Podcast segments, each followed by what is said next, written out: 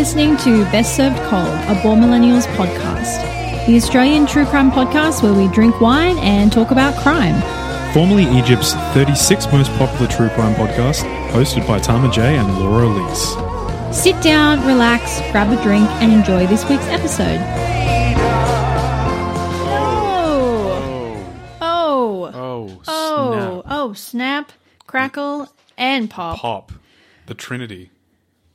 We're all here. The Holy Trinity. The holy trinity of cereals. Us and you. We're all here. I don't really know where we're going with this, do No, you? not very real at all. Excellent. Cool.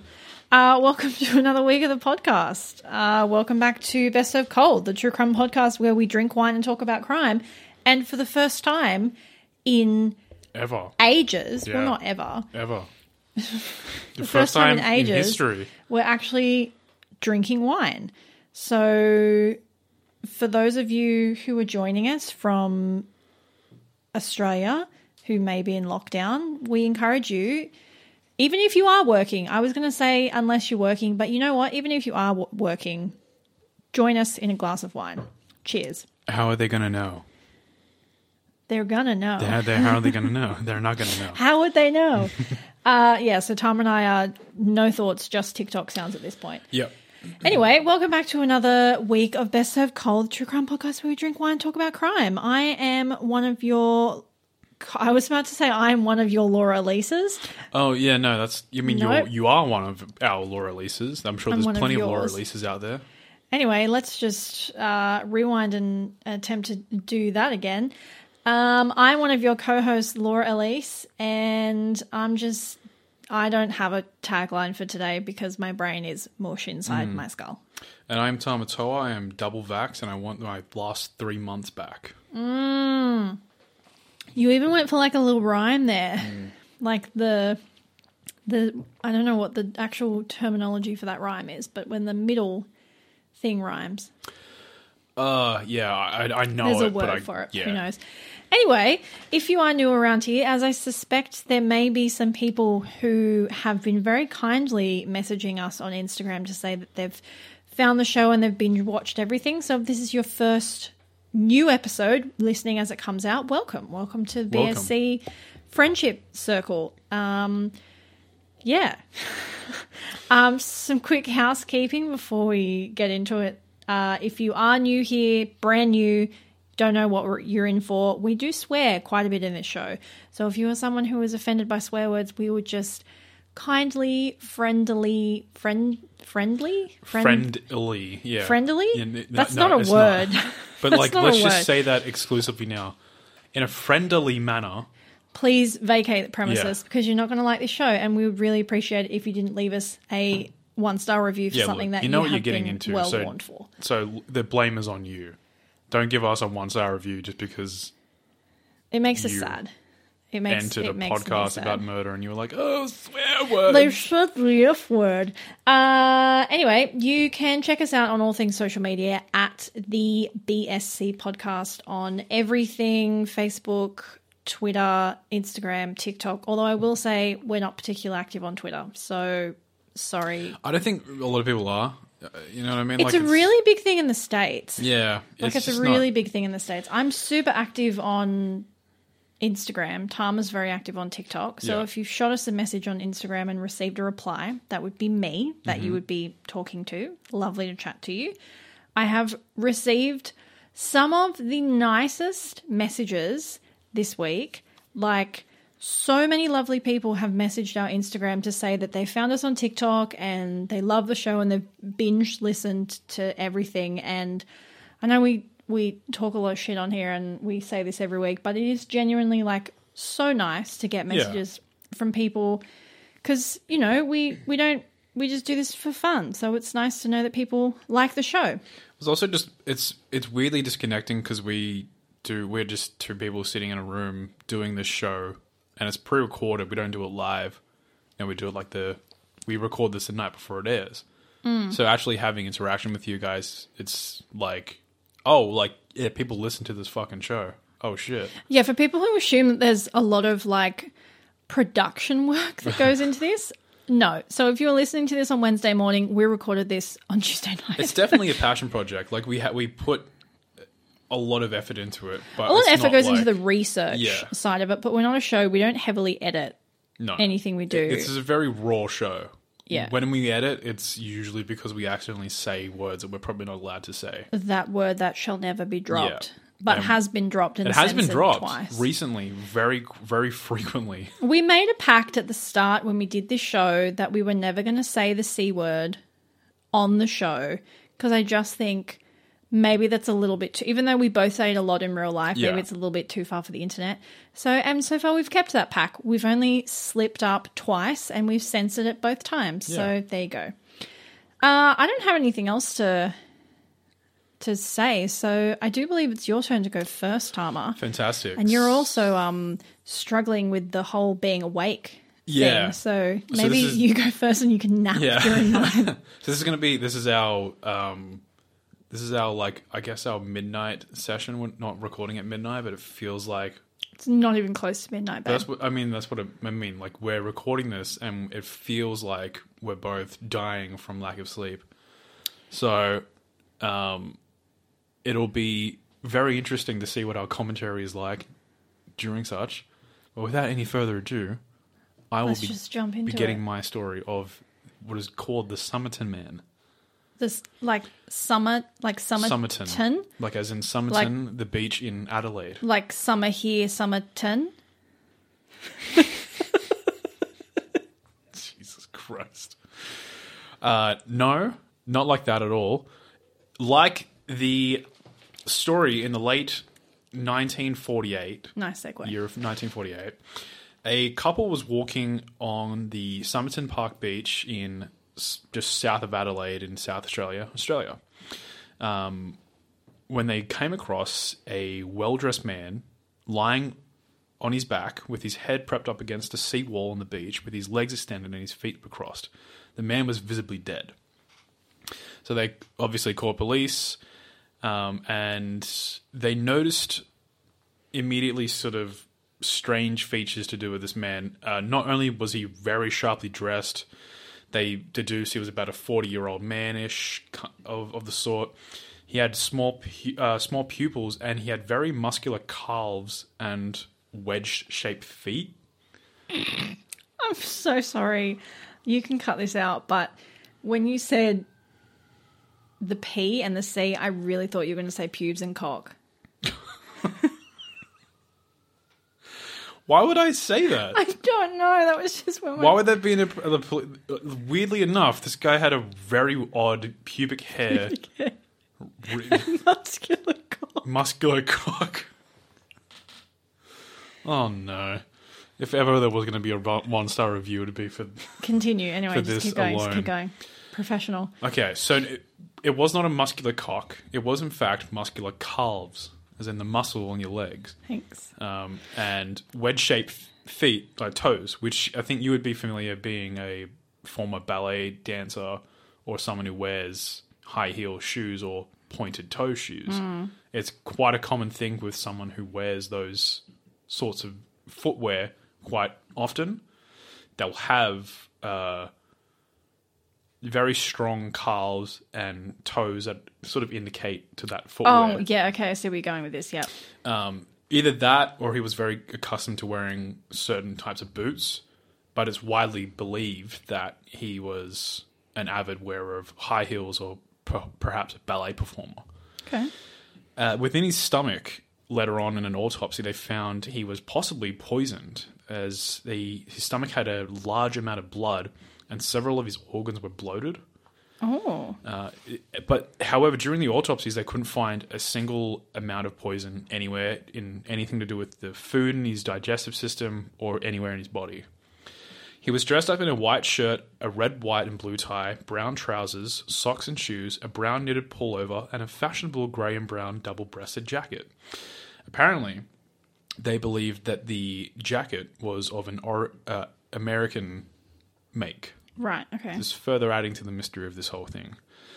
The belongings in his pockets were an unused rail ticket from Adelaide to Henley Beach, a bus ticket that they also believe was not had not had not been used, a US made narrow aluminium comb, a half empty packet of juicy fruit chewing gum, but great Best chewing best gum. chewing gum, an Army Club cigarette packet, which contains several cigarettes from a different brand, uh, and a quarter full box of Bryant and May matches.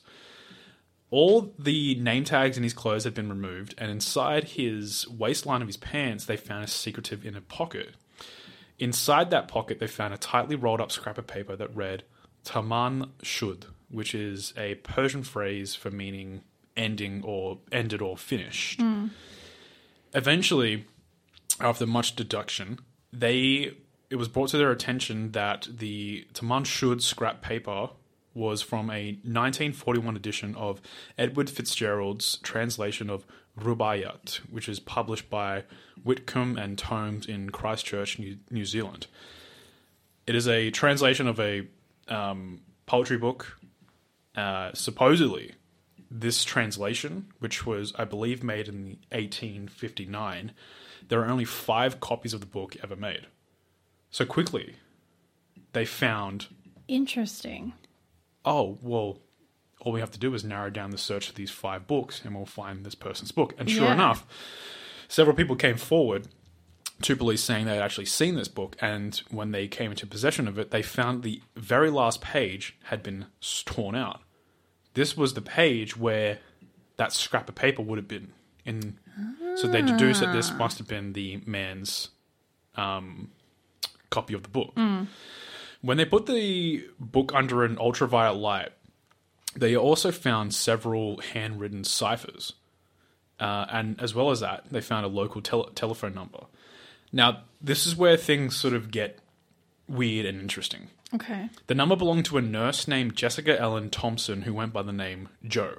Now, she recently passed away in 2007, but she was born in 1921 in the Sydney suburb of Marrickville, which is Ah, really close to us. right next to us, oddly enough. Uh, she lived in Moseley Street in Glenelg, in about about 400 meters north of the location where the body was eventually found. Uh, when she was in- interviewed by police, uh, she said that she didn't know the dead man or why he would have her number and choose to visit her sub- suburb on the night of his death. However, she also said that at some time in late 1948, a man had attempted to visit her and asked a next door neighbor about her. Um, the author of the book, The Unknown Man, which is written all about this case by a retired detective, Gary Feltus, he had the opportunity to interview Thomson in 2002, and he found that she was either being, quote, evasive or she just didn't wish to talk about it at all. So Feltus believes that Thomson definitely knew Somerton's the Somerton man's identity. On top of this, Thomson's daughter Kate appeared on a 2014 episode of Channel 9's 60 Minutes, which, as you know, I think they have that in America as well, but in Australia, yeah, we've like got our own version. yeah. Um, she also stated that she believes that her mother knew the dead man as well. The code that was found in the Somerton man's book was sent to naval intelligence, who, after many attempts, couldn't break the code. To this day, there are still people trying to crack it. It's indecipherable. That's like um Zodiac. yeah. Yeah. Uh, exactly like, well, I mean, yeah, very much like Zodiac. I guess there's just less people trying to crack it. However, the people who are trying to crack it uh, include the military, naval intelligence, mathematicians, and various amateur code crackers. Okay. In 2004, retired detective Gary Feltus, who I mentioned before, suggested in a Sunday Mail article that the final line, which I won't um, get into too much because there's a, lot, there's a lot of letters, he believes that the cipher, which is just letters, could be initials for the phrase, it's time to move to South Australia, Moseley Street, which is where Jessica Thomson lived Okay. the main road of Glenelg. A 2014 analysis by a computational ing- linguist, that was a very hard word to say, You did very well. John Railings strongly supports the theory that the letters consist of the initials of some English tests, but he has no matches for um, these in a large survey of literature and also concludes that the letters were most likely written of shorthand and not as code, and that the original text can likely never be determined. Right. So it's very plausible to say that it might never be cracked. Yeah. Police also found a little while after the war had ended, it's because this is around several between several different time periods Yeah. of wars, um, that another dead man appeared in Australia, and he also had a copy of the Rubaiyat. According to both the publisher and libraries around the world, there were only five editions ever printed. But this man, and I, this is going to make you shit your pants, holds the seventh audi- edition. Hmm. So, it's further added to the mystery of what the fuck. Yeah. There's supposed to be five. Yeah. How does this man have a seventh? Interesting. Where did the seventh come Yeah. from? Th- That makes no sense. So in 2011, a biological anthro- anthropologist found similarities in old in an old identification card that possibly identifies to the Somerton man as a person called H.C. Reynolds. The ID card was issued to the Uni- United States on 28th of February 1918 to H.C. Reynolds, giving his nationality as British and his age as 18. Now, this was the closest they've sort of gotten with evidence like this. However, mm. as I mentioned before, upon immediately looking at the man, people determined that he was of the age of 18. Right. But he did have the appearance of someone who looked British, or what they thought would be someone dressed up as vaguely British. Right. Yeah. In that garb. Yeah, so it was kind of like, you know, it's close, but not really. To further sort of add suspicion to this theory, um, some independent researchers believe the ID card belongs to a man called Horace Charles Reynolds, who is a Tasmanian man who died in 1953 and therefore could not have been the Somerton man. Now, very recently, on the 19th of May of this year, Oh, okay. after years of requests, the body was exhumed for analysis. The police believe that the remains are in a pretty reasonable condition, which holds good faith for the prospect of finding more evidence.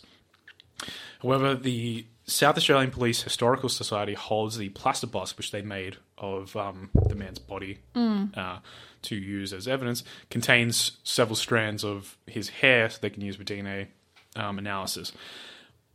The other key evidence features such as a brown suitcase that held held many of what they thought to believe to be the Somerton man's Did it disappear? belongings was destroyed. So they're like, okay, cool. Uh, this doesn't exist anymore, so this kind of fucks us a little Yeah. bit. Great. Thanks. Yeah. In addition, um, many witness statements have also disappeared in from police files over the years. So this is where we are now with the case. There is nothing further developed. We have not a lot of information surrounding it, just a lot of mystery and a lot of people still trying to crack what they think happened and who they think this person is. It's very much like Yeah. the story you told about the witch home. Yeah. Just Um, like a random. Who put her there? Yeah. And who was she? I love that. You know? I love a good mystery. And this is one of those cases where it's people are still working on it. It's still an open case in Australia. Yeah, they haven't closed it. They're still looking into it after many, many, many requests by researchers and various people who have been involved with this case. They are finally getting the body exhumed so they can look up more evidence. And as you know, with you know cases like um, the Golden State Killer and Well, yeah, like you- DNA evidence just keeps so- getting better. Like you, Yeah. it seems so doubtful to be like, oh, they're going to solve this, but you actually genuinely never know. It's just crazy because there's so many factors to this. Like, why is there a scrap piece of paper from a very rare book in What- his hidden pocket saying a Persian phrase for ended? yeah, on a dead person. Yeah. very creepy. So supposedly, I looked into the book a little bit. It's supposed to be like poems about like, I guess, sort of bettering yourself or coming up, coming out of things better. Still, it's a weird coincidence. Yeah, very weird. it, it's very weird, and just the the theories that have surrounded it as well. Like he must have been some sort of Soviet spy because this is around the time of Cold War, Yes. um, which it it doesn't necessarily necessarily rule that out. It could have been that potentially. We don't know. Um, this was around the same sort of time, I believe. The uh, I think it was the ASIO was formed. Mm-hmm. Um, I can't remember what exactly uh, it was. But this was basically when Australia was like, "Yeah, look, we need to combat Soviet We need to get our shit together." We need Yeah. to really get our shit together because there are spies probably potentially fucking things up for us." Hmm. Um, so this start, did come around that time where they did start to get their shit together. So it would make sense that it sort of things fell through the cracks and they don't know who this person is because of that. Spooky. Yeah, we don't know. Anyway, that is the Somerton man. That was a good one. That was a really Yeah. good one. It's a very, very eerie uh, case. Yeah, those like unsolved, creepy, just like zero explanation ones are always, Yeah, I don't know, so jarring. Just to be like, what happened? Who would ever know? you also can find his grave in uh, West Terrace Cemetery in Adelaide. Oh, And, really? Yeah, it says on his grave, "Here lies the unknown man uh, who was found at Somerton Beach," and then the date that he was found Creepy. and buried. Yeah, Very creepy. very, very creepy. That was a good one. Thank you. I like that. I'd never heard of that one before. Yeah, I think we're sort of delving more into like cases that are like mysterious rather than just Well, we did disgusting. have you we know? did have some people. I'm really sorry because I'm just going to do one that's kind of purely disgusting. Love that. Um, so I'm just going to balance it out a little bit. Um, but we have had some people asking for specifically Australian and more New Zealand cases. Yeah. So So here you go. This is this is a, a very interesting Australian case that happened, I guess, in Australia with someone who might not be Australian, with text from a book that was published in New Zealand. That was not a New Zealand based book from a language that was completely different to the language we speak in our country. So a lot of different facets. do with that one. what you will, Yeah. basically. Uh, but yeah, it happened in Australia, and his body was buried in Australia and is now still in Australia. Interesting. Yeah. All right. Well, we take a very brief little break and then we'll be back and I'll do my story. Hell yeah.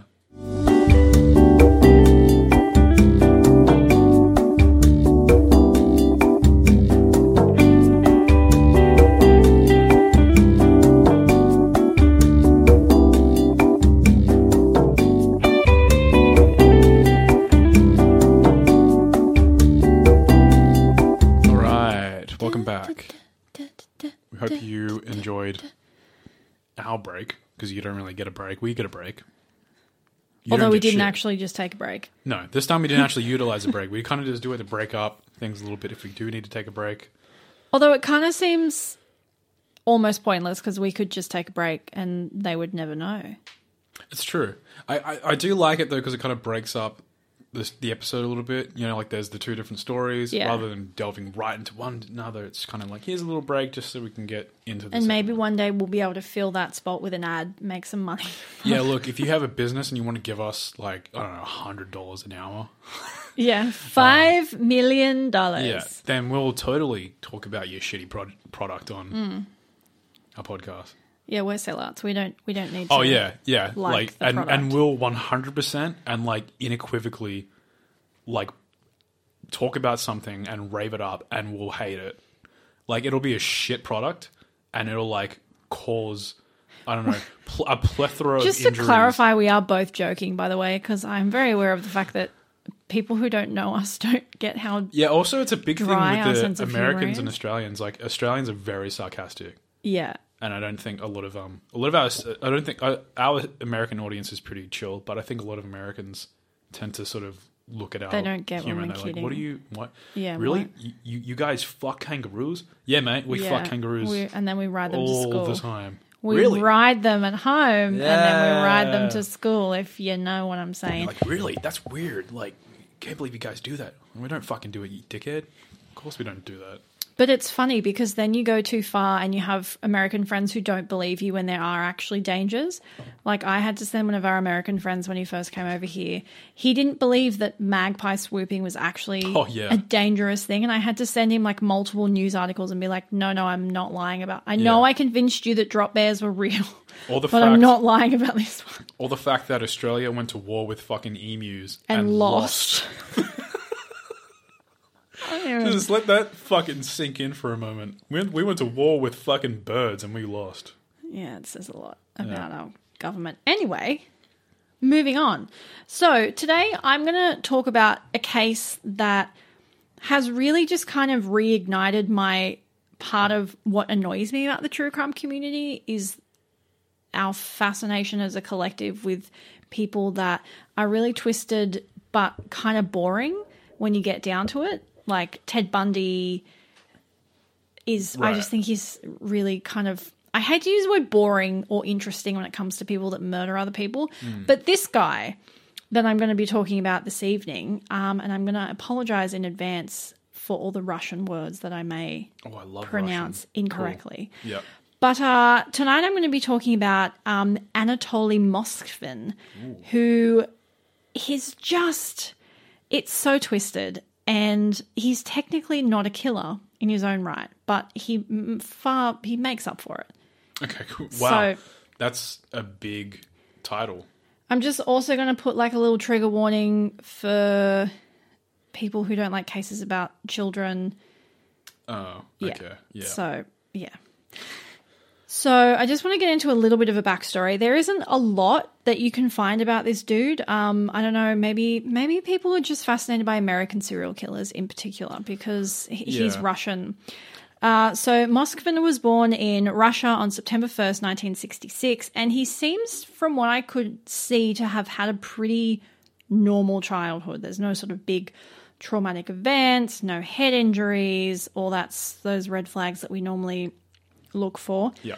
Uh, Moskvin himself has attributed his crimes to an incident where a young girl in his local town had passed away, and I guess it was a, it was like a, a religious tradition for them to have a procession through the town with kind of like an open casket, I guess. Okay. So he said there was a, procession going through the town, and uh, he'd been quoted. Uh, Moskvin has been quoted as saying that he vividly remembers being made to kiss the forehead of the body of this little girl, which is what he has kind of attributed to his fascination with Right. death. He said, I kissed her once, then again, then again. The girl's grieving mother then, this is all allegedly, by the way, put a wedding ring on Anatoly's finger and then a wedding ring on her dead daughter's finger. Moskvin said, "My strange, my strange marriage with Natasha Petrova was useful." He said in an article, he said it led to a belief in magic and ultimately a fascination with death. Wait, where did he get magic from? I don't know. He's like, you know what? There's something to this wet marriage thing. It's magic. It's magic. You know. Anyway, the only other odd thing I could find was that allegedly as a young boy he liked wandering around cemeteries, which, you know, don't oh, we Oh, all? we all do that. We all do that. Yeah, Isn't we that a all, normal we all thing? did that at some point. So, as an adult, though, Moskvin was actually incredibly intelligent, especially in linguistics. He graduated from Moscow State University and became very well known within academic circles for both his knowledge as well as his love of the occult and folklore. He was very quiet and secluded. He didn't drink, didn't smoke, didn't do any sort of recreational drugs. No. He was, up until 2016, allegedly a virgin. And he never mo- moved out of home, never had a girlfriend, never was married, never went on a date, never really had any real friends. He did have a personal library with over 60,000 books on the occult and Celtic history, Damn. showcasing his particular interest in cemeteries, death, um, and death and funeral rites and rituals.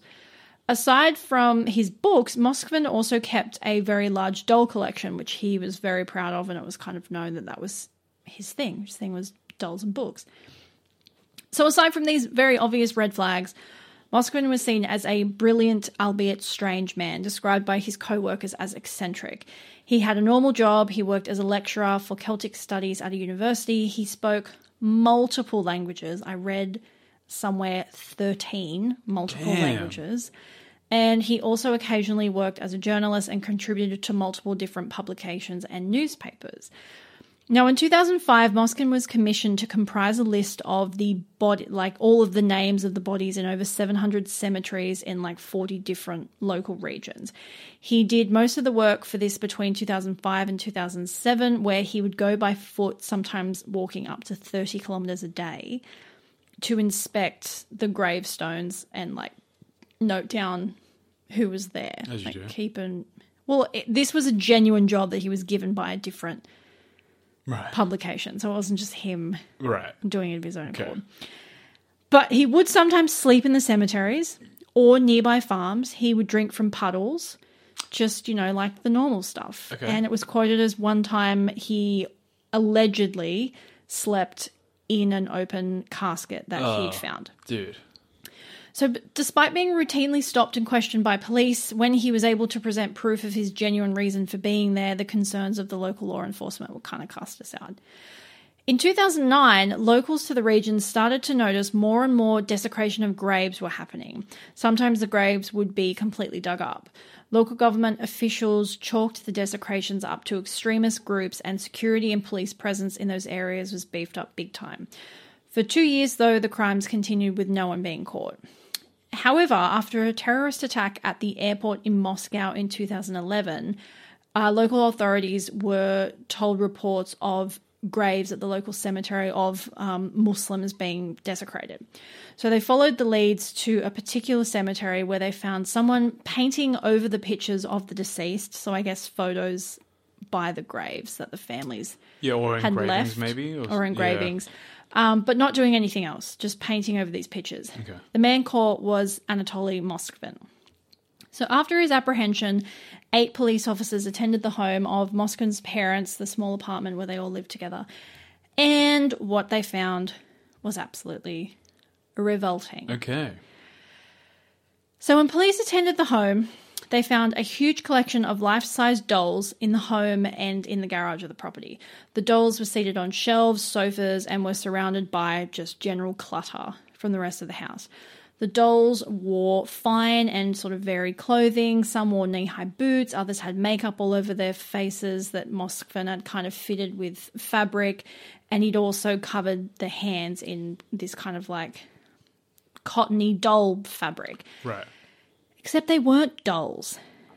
Beneath the clothes and fabric used to cover the hands and faces, police found the mummified corpses of young girls. At the time of the initial discovery, there were reportedly as many as 29 dolls in oh the home. Oh my god. When police went to move them as they were touched um, from their chests, music started to play, leading police to realize that some of the corpses had music boxes embedded in their chests Holy so that they would play music like little children's jewelry boxes Oh. as they were touched. Jesus. Amongst the rest of the mess of the apartment, there were also photographs and plaques that had been taken off the gravestones, uh, manuals that he'd written himself as to how to make the dolls, and maps of all the local cemeteries. Police also soon realized that many of the vintage antique clothing on the dolls that they originally thought were specially made dolls' clothes were actually the garments that the bodies had been buried in. Along with the music boxes, there were also personal belongings and clothing inside some of the mummies. One girl had a piece of her own gravestone with her name scrawled on it inside her body. Another one contained a hospital tag with the date and cause of her death. Moskvin was extremely cooperative with police. He told authorities the dolls had been created over a period of 10 years. He would use the long periods of time that his parents would often leave to grave rob and then bring the bodies back to the house to be crafted into the dolls. When questioned as to why, Moskvin stated that he felt sad for the children that had died so young and, in his words, had been abandoned by their parents in these graves. And he hoped to preserve them long enough until science or magic caught up and they could be returned to life. Okay. All right. His sure. extensive study of various cultures and religions had led him to believe that this was highly probable. He quoted the way the Druids and the people of Siberia treated their dead as explanations for his methods. Moskvin was also incredibly lonely. He had allegedly been trying in vain to adopt an actual child through legitimate means of adoption agencies Yeah. in Moscow, but because he was quite poor, because he was, I guess, a scholar, um, his applications were constantly rejected, which I mean, hindsight, probably a good thing. yeah. He stated to police that he deeply loved and cared for his, quote, children, even celebrating their birthdays every year. Although he did admit that the dolls that he kept in the garage were ones that he'd grown to dislike over the years. He has stressed over and over that the children held no sexual attraction for him. He stresses this Okay. a lot. they It's they like tend to do that, don't they? he is like, no, they were my actual children and I loved them like my children. Yeah, okay, sure. He would sew buttons into their eyes so they could watch cartoons with him. He would have conversations with them. He would sing to them. Um, unable to sort of stop the hands of time, though, and to prevent the bodies from drying, I guess, too much, he would stuff the bodies with rags to prevent shrinkage and used a combination of salt and baking soda to dry them just enough to stop actual decay. He then wrapped their limbs in cloth and covered them with beautiful clothes and bright, sort of made up faces to make them outwardly pretty, which he claimed was for the happiness of the children. One of the girl, or one of the the the I don't know what to call them, girls, children, corpses, dolls. He had for nine years. Jesus, how did it not decay further? Like, So he mummified them. Oh, right. So that was he was properly like preserving them in the way that I guess the ancient Egyptians would have done, Shit. Yeah. And they were like basically embalmed because he's stuffing them with pretty much. rags. Uh, and it was this process and the way that the bodies appeared that led Moskvin's parents to have literally no idea of what was happening in their own house. They thought their weird son just had a hobby for making dolls. Yeah, let this be a sign. Uh, check up on your children. Yeah, at least that's what they told police. Right. Um, after shoes at the apartment belonging to Moskvin were a match to footprints taken from around the sites of various grave robbings, Moskvin was formally charged, confessing to 44 counts of abusing graves and dead bodies, although he has been seen on record saying he thinks he robbed as many as 150 graves. wow. Moskvin, unsurprisingly, was diagnosed with schizophrenia and sentenced to time in a psychiatric ward. And as of 2018, he was eligible for release, but as of November 2020, the sentence had been extended. And that was the last sort of update I could see on his Right. prison time. Yeah, I can imagine things would get pushed back a bit as well just due to the pandemic and Yeah, very true. that same thing happened with the Golden State Killer. Yeah, the families of the girls, particularly uh, Natalia Chardymova, who was the mother of Moskvin's longest victim that he had for nine years, are petitioning for a lifetime sentence. And Moskvin, not really helping his own case, has allegedly told authorities not to bother reburying the girls because as soon as he's let out, he will simply dig them back up. Yeah, I mean, look, this dude needs help. This is someone who's severely isolated intentionally in who's voluntarily probably voluntarily celibate who doesn't mm, seem like he wants friends or interactions with human beings much would prefer and this is something that you see with people like Dennis Nilsen and They want to stay in prison. and, and well, Jeffrey Dahmer, the the bodies, they much rather the company of someone who's already dead. Oh, yeah. You know, like Jeffrey Dahmer was a bit different because he entices people over, and Yeah. same thing with Dennis Nilsen. But they they preferred to have these people over and within them to interact with them as corpses because they prefer that interaction over actual human interaction. Yeah, it um it's very interesting though that he never like took a took a life. Yeah, I guess um, uh, there there is that sort of line, isn't it? And I think that's where you can separate him from someone like Well, it makes you Son wonder of if he would have escalated I don't know if it would have. Um, I think because it was 2009 where the robbings started. Yeah. And 2011, but then he said that he'd been doing it for 10 years, so so. In nearly all of the cases of someone, let's say, let's let's just a broad term say someone who's who likes enjoys killing, even though even though there were people like Son of Sam and never intentionally who never like sexually assaulted women or you know defiled corpses after killing them, he got sexual gratification from just killing people. I and he, Yeah. and uh, what was his name again? Sorry, the Anatoly. Anatoly didn't said he didn't get any sort of sexual gratification from Yeah, and from what. I could tell, it doesn't look like there was any sort of evidence to suggest that he'd Yeah. ever tried to do because they would anything sexual. for sure. Like um, which is really interesting because it does almost lead itself to sound like it was someone who was just genuinely mentally really unwell Yeah. and actually in his heart of hearts believed that science was eventually going to catch up and he was just preserving these poor children whose parents had given up on them in his own mind. Yeah. So that one day when science catches up, they're ready to go. Like they're Yeah. here, they're not in graves, and science can just re reincarnate them. That's why I don't think he would have escalated to the point where he's actually killing people because he doesn't want them to be dead. He wants them to be alive. He wants them to he wants to preserve them to the point where they live, and then when they live, they can be his children. Mm. They can be his living children that he always wanted. He wanted to adopt children in his life. Yeah. couldn't get it. I'm usually very I'm I'm always very hesitant to say that I feel sad for people who do commit really atrocious crimes because like I can sort of draw that line in the sand but this is probably one of the only cases that I've listened to and be like I kind of do feel sad for him.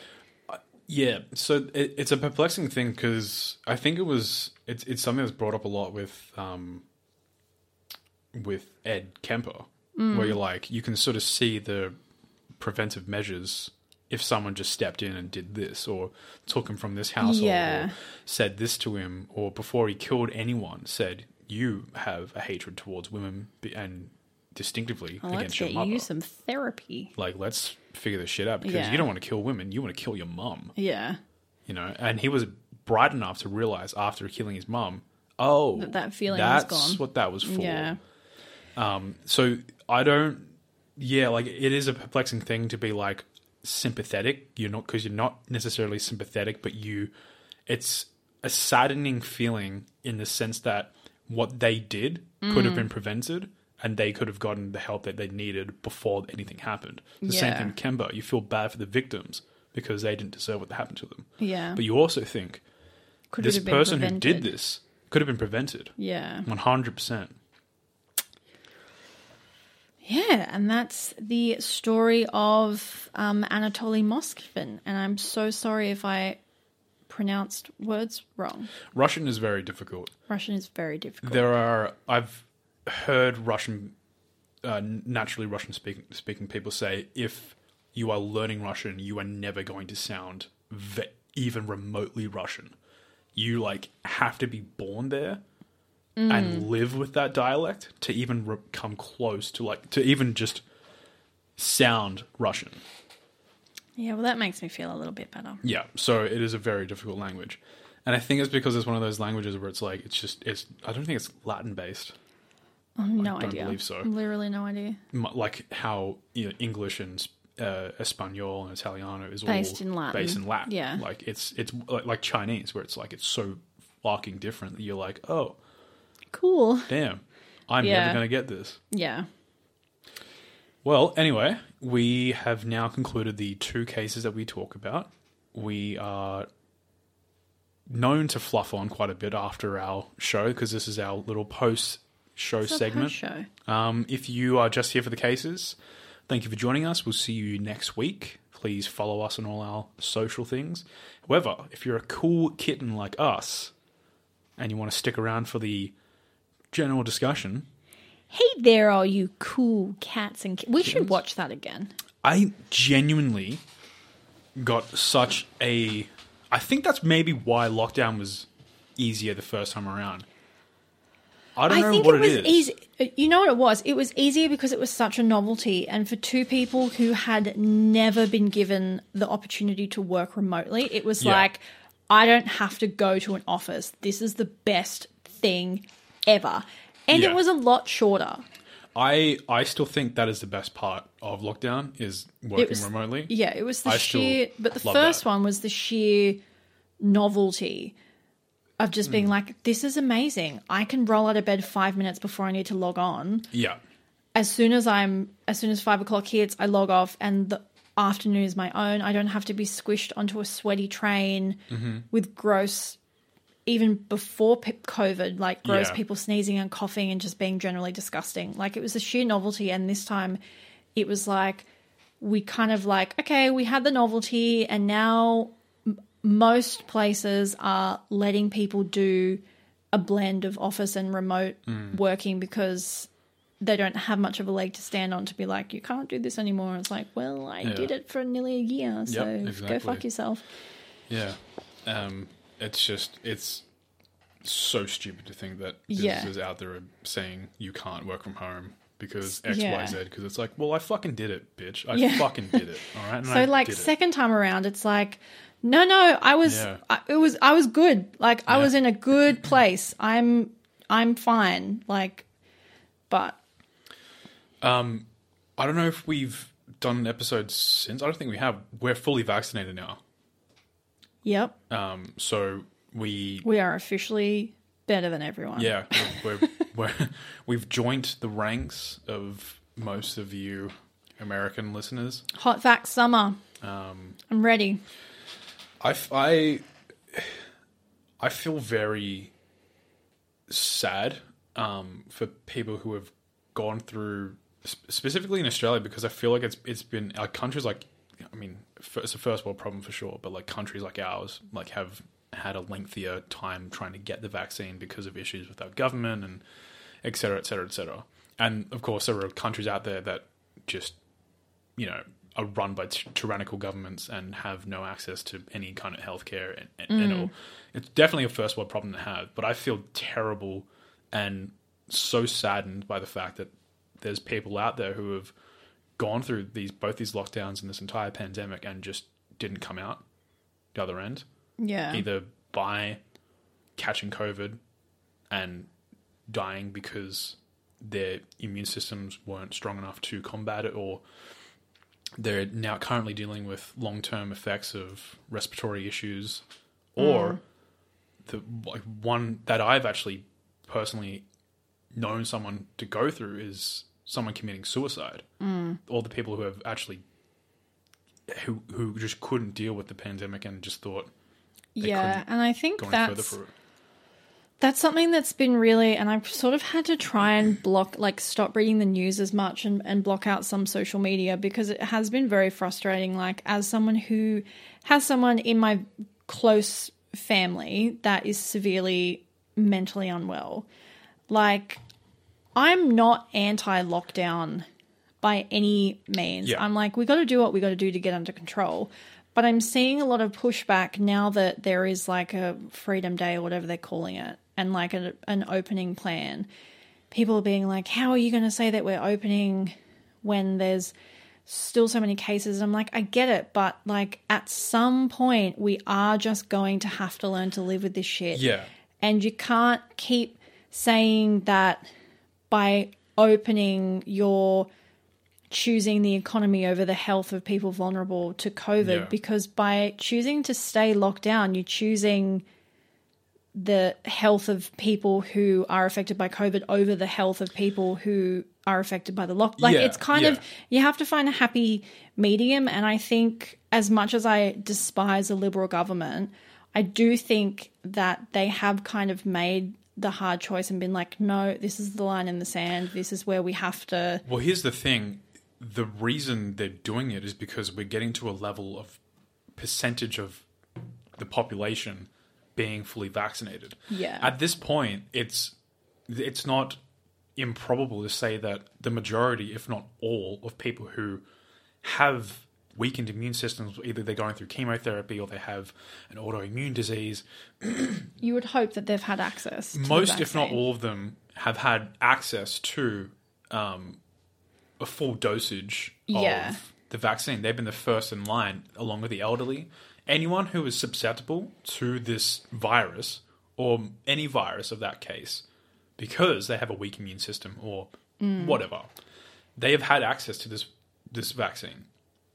And most of them, because they know they're going to fucking die if they get a virus that attacks them mm-hmm. while being a, in a weakened immune system, they've gotten this vaccine and are now living their lives 100% going to be fine Yeah. if they do catch this virus. And you still have to take precautions, but Well, Yeah. and, and so there are like cases of, you know, people young or not necessarily unhealthy who have gotten COVID and have died from it, either due to it affecting something they already have within their system, that, you know, there's someone going through something, or they're a perfectly natural, naturally healthy person who just, mm. they just didn't treat it in time, something like that. Once we get over this threshold of like, everyone or mostly everyone who is susceptible to this is now treated. The majority of the population is treated. Hopefully, we'll get herd immunity. Is that We won't get a herd immunity from it. Oh, okay. Most likely with Delta um, variant. Right.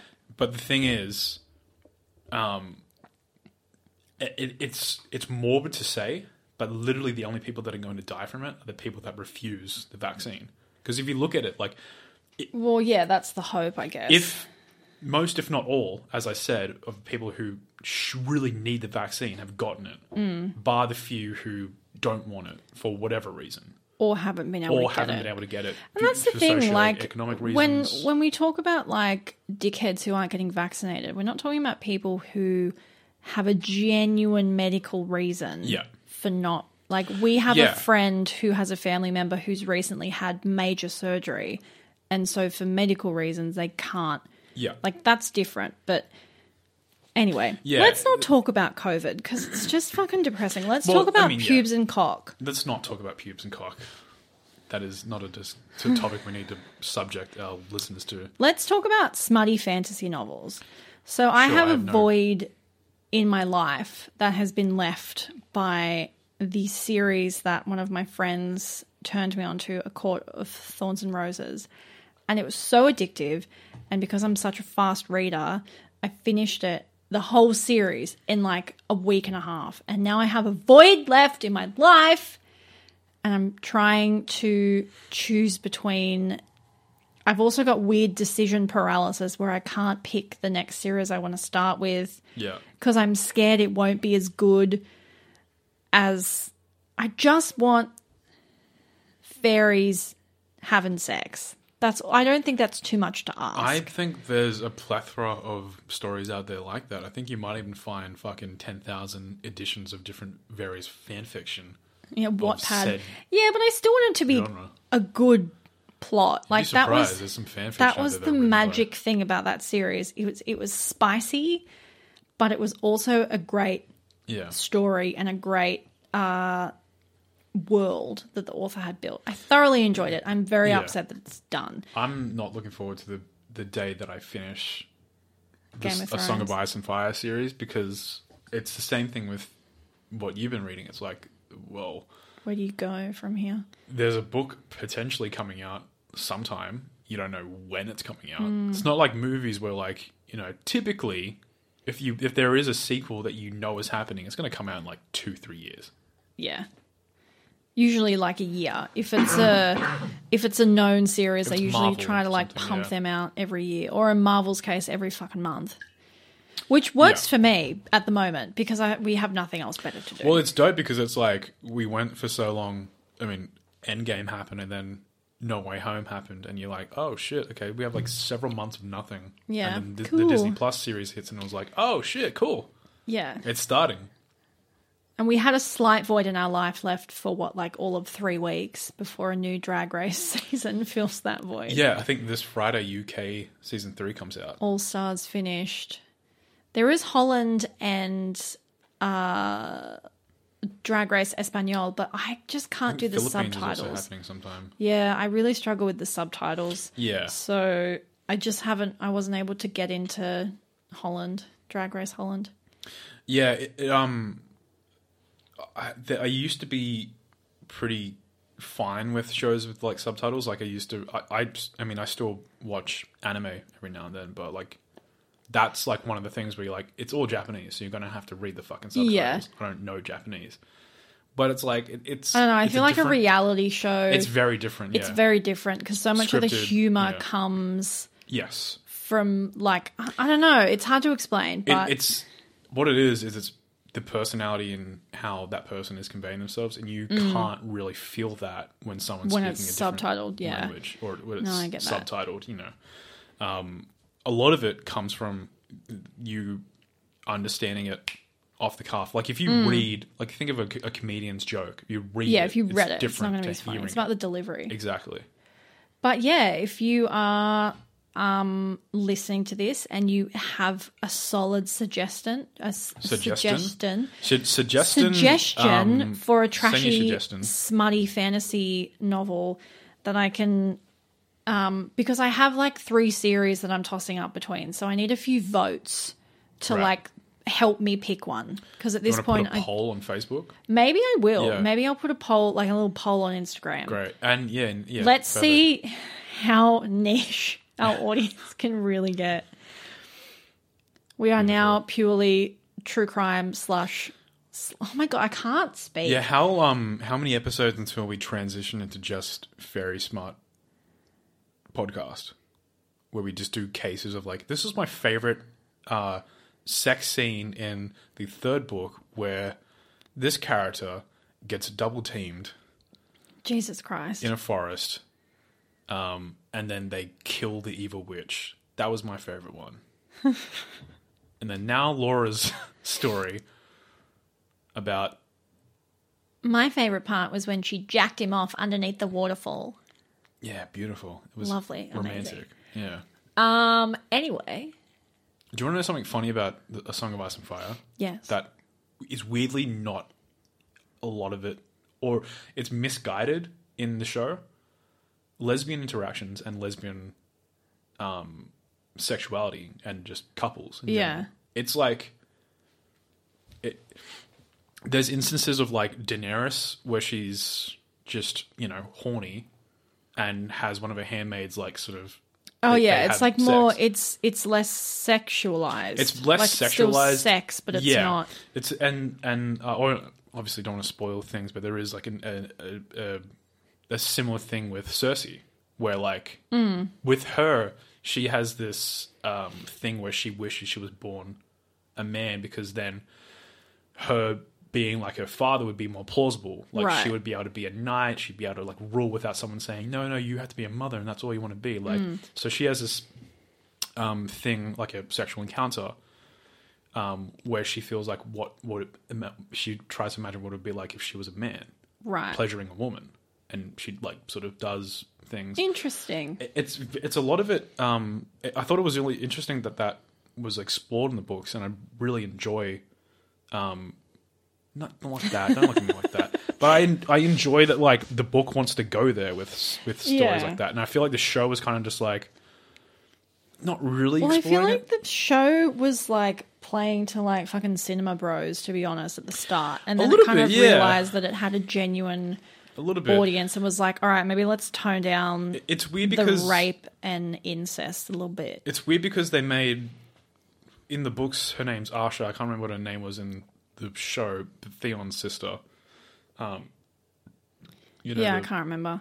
but in the books her name's Asha. She's straight in the books, and she mm. talks about like how overtly sexual she is, and mm. she likes having sex, and that mm. she tells this to someone who was saving their virginity for her. She's like, "I have fucked many guys. You should just, you should just get it over with, mate." Um, but in the show, she's a lesbian, and then in the show, they fully explore this like sort Is of she not. gay in the show? Yeah, she's um, she's I can't remember, to be honest. there's the scene in the brothel, and there's also with the sand snake mother, Oh, yeah, that's Um, right. Yeah. which was like I, I don't I'm not like saying like don't do Yeah, that. but it's, just, like, wh- odd changes where you're like, that just seemed like a character change that was just super unnecessary. It was also interesting that um, there's this whole like subplot and like really not really explored thing of that like Loras and Renly Baratheon Mm. were like in a relationship together and loved each other, and then the shows that were just like have a sex scene, fuck it, Yeah, like, why whoa, not? Okay, shit.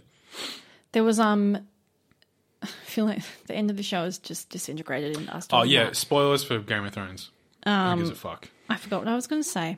The last season, Yeah, no, it's gone. My thought has left me. something about I Sex? actually can't remember. No, I don't it's, think there are it's, any sex it's scenes. legitimately gone.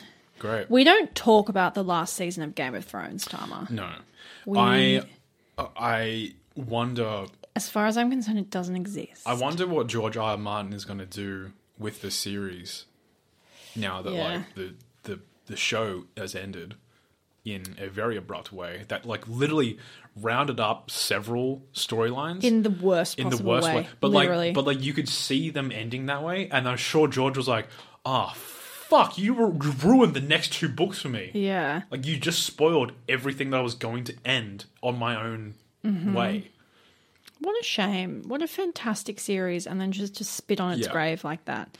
Yeah, it would be How like upsetting. it would be like if you were, you know, you were reading Marvel comics, Mm-hmm. and then you like a movie came out, and they're like taking a story from a comic book that you're about to read, and you're like, oh, that's interesting. It's probably going to be different, and then they like butcher it, and they're like, oh yeah, no, this this happens in the comic book. Also, this character dies, and you're like, oh fucking, well now it's ruined the entire Yeah. like fucking book for me now.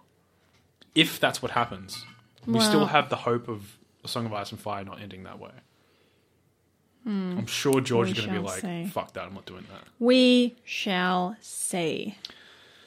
Yeah, I mean, it's a it's a bad sign when you fuck up a show so much that Disney's like, "You can't make a Star Wars movie for us." Sorry, you've been banned from the playground. How fucked up is that? I didn't know that. Yeah, so that's why they wrapped the series up so quickly. They got offered to do the Star Wars, And then they got it pulled away from them. Yeah.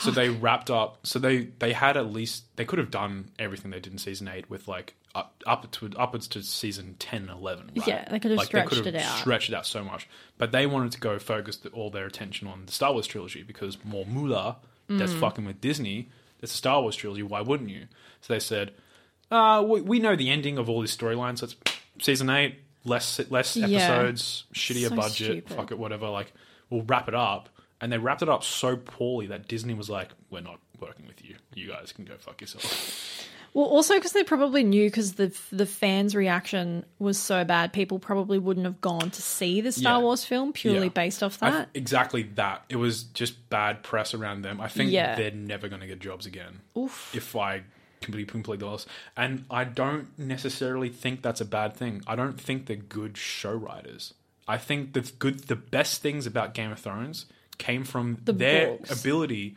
to transform things that george r. R. martin did into a cinematic Yeah. piece. In the same fucking first few seasons, they did amazing things. They did terrible things in the exact same way. Yeah. They took things from the book that were amazing and then went, fuck that. I'm not doing that. We're not going to do that cool Yeah. thing. We're going to do this shit thing instead. You're like, well, fucking why? Yeah. Why? What else happened this week?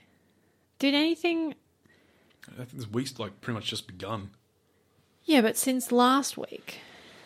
Um Uh, we we went on a picnic because we can do that once you're fully vaccinated. I nearly pissed my pants. That was Laura not nearly fun. peed her pants because um, no toilets. it's- this whole really- picnic thing has not been thought out well no, enough. it's and even like local um, leaders have been like, hey, like, are we going to do anything about like putting fucking porta potties in parks now that people are having picnics? Yeah. and like, there's just no answer. Yeah, because the because we didn't think through the fact also that it was broad daylight, so I couldn't have even just like done a Yeah. little cheeky squat. Um, so I was literally like, I remember at one point I was walking and then I was like, "Fuck this," and like took my shoes off, and Yeah. you were like, "Oh, she's serious." She's I was serious. like, When "I the shoes need, come off. I need to get home. You don't understand. When the shoes come off, We it's are a all kilometer balls away from home, and my bladder is going to burst." It was a dire There situation. was one time I was coming home from Wollongong um, to oh I was coming to see you and your sister at your sister's place, Cute. and I was driving with a full bladder, and I just couldn't do it. I had to pull over, so I pulled over to a petrol station. See, you can do that. Like But it- dudes can do that. I pulled over to a petrol station, and it was like across the road, so I had to cross the road towards a petrol station. Got out and was literally hunched back because I couldn't extend my torso any longer than this. I was legit like a fucking hunchback. I couldn't, and I was like moving like was a the toilet crab. closed? No, it was open. Oh, But what is funny about that is I said hello to the guy. I was like, I need to pee. I, I don't. I, do I have to buy something? He goes, No, just go pee. It's fine. Whatever. So I go. I open up the door and I push it open. There's a dude shitting on the toilet right by the door in an unlocked toilet. what the fuck? And I go, Oh shit! And he's like, Oh. I was like, Oh, sorry. And then I hear the lock, and I was like, Dude, why did you not lock the fucking yeah, especially for a number two. I feel like you dude? check. That's dangerous. This guy lives on the fucking edge. Can we talk about? I don't. Maybe this isn't a dude thing, man. Maybe I'm about to say something where you're like, "That's literally never happened to me." Right. Can we talk about the awkward moment in an office bathroom where you've gone in? I, I get very paranoid about number twos in public spaces. I mm-hmm. hate doing it. I rarely do it unless it's like it's it needs to happen. Yeah. You go into the the office bathroom. It's empty. You're like, perfect. I'm gonna sit down. Like you line the water with toilet paper so it doesn't make a splash sound. You're mm-hmm. ready. You're good to go. And then someone else comes in halfway, and you can tell that they've come to do the same thing that you were gonna do, and so you both just sit in complete silence, being like. One of us has got to go first, and it's not going to be me. Yeah. It's the most awkward thing. And then someone has to be like, okay, well, I guess I'm just going to shit with this stranger next to me. Cool. Yeah. We Has have, that ever um, happened to you? We the because we're a relatively small office. There's like two. It's almost like a bathroom to a house. Like there's just a private little bathroom Right. thing with its own sink, and they're separated by a wall. Right. So you would have no idea who's in either one. You know, I'm talking about like proper cubicles. Yeah, we don't have those. I think it's revolting. also, it's happened to me multiple times where I'm doing my business and someone has come in and started cleaning their teeth. And I'm like, Yeah, you can that's- tell, you would be able to tell from the sheer time I've been in this cubicle that I'm not doing a wee, and Yeah. you've still chosen to clean your teeth. I think it's just a matter of like I think most people just sort of remove it from their minds. They're I like, think I'm most here- people are fucking disgusting. Well, they're like, I'm just here to do my thing and then leave. I don't want to think about someone shitting. I'm just not good with bodily fluids in public spaces. Yeah, Like, I don't think most people really necessarily enjoy it. which is how it should be. Yeah. And people who are open about it, I'm partly jealous, but also mainly disgusted. Yeah, So take I mean, that. Not to shame anyone. I'll shame public poopers. I'll shame you sure. left, right, and center. Sometimes you got to go. Or you can hold it. Hold it like a gentleman Like a gentleman. until you get home and you can do it in the comfort of your own house.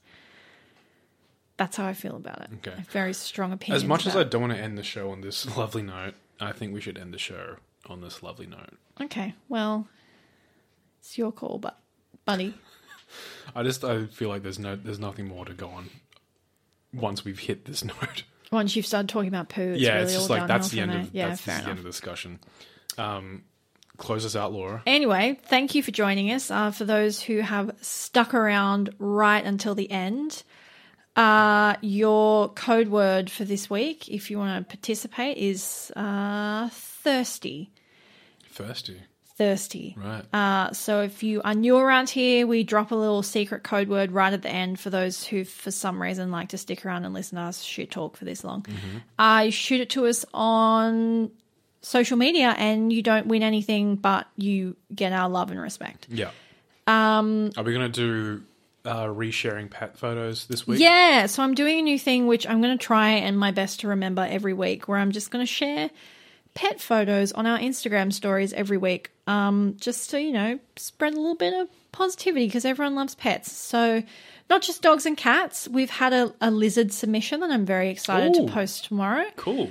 Uh, so if you have a pet, shoot us a photo of them on social media and just let me know whether or not you want to be tagged or if you want to be anonymous. Let me know the pet's name.